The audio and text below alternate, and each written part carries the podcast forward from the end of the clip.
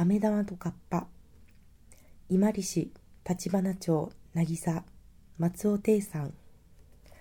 昔々ね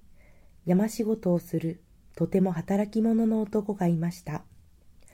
今日も山で仕事をしていてもう一段落ついたので帰ろうかとしていた時今日のお産にゃ本に優しゅうしてよかったいどん。一番口の泣き声で十三の春にその水のものから命ば取らる。本にかわいそうによか男ん子の生まれたいどん。本にかわいそうにのという声がどこからか聞こえてきました。あら不思議なこともあるんだな。どこからか誰が言っているのだろうと思ってじっとして声のする方を見るのですが、人影は見えなくて、声だけが聞こえてきました。不思議なこともあるんだな。うちの嫁も今日明日お産になると言っていたと思い、帰ってみたら、やっぱりうちの嫁が男の子の赤ちゃんを産んでいました。すると、さっき山で聞いた声は、カッパの声じゃなかっただろうかと思って、気になって気になって、嫁さんにも話さないで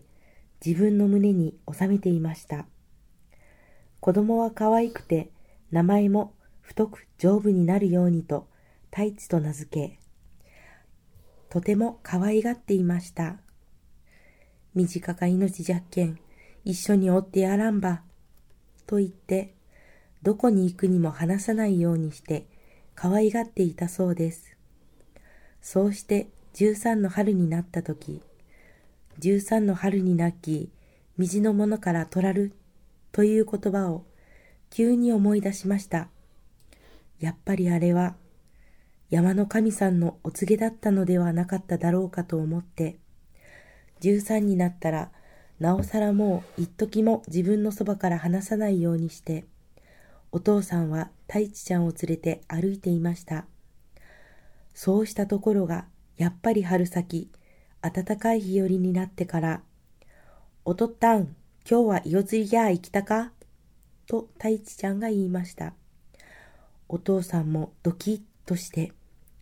ああ、いよいよ今日限りの命なのだろうな、と思って、そうや、と言って、弁当も握りもいつもより美味しそうに作ってあげました。そしてちょうどのんきい飴があったので、そののんきい飴を二粒添えて、あんまい危なかとけ行きやんなのと言って持たせてあげました。太一ちゃんが良い場所に座って魚を釣っていたら、いつの間にか自分と同じ年くらいの男の子が来て、魚釣りをしています。ありゃと思って釣りをしていたら、ちょうど昼飯時になったので、おら、弁当ば持ってきとうばい。お前持っとっとや？と聞くと、いんや？と答えました。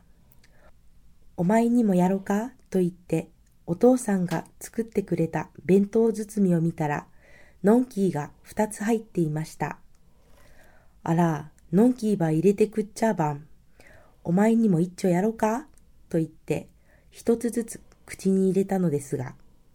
昔の水飴で作ってあるので、アンギーアンギー噛んでもさーっとは溶けないので、食べるのに時間がかかりました。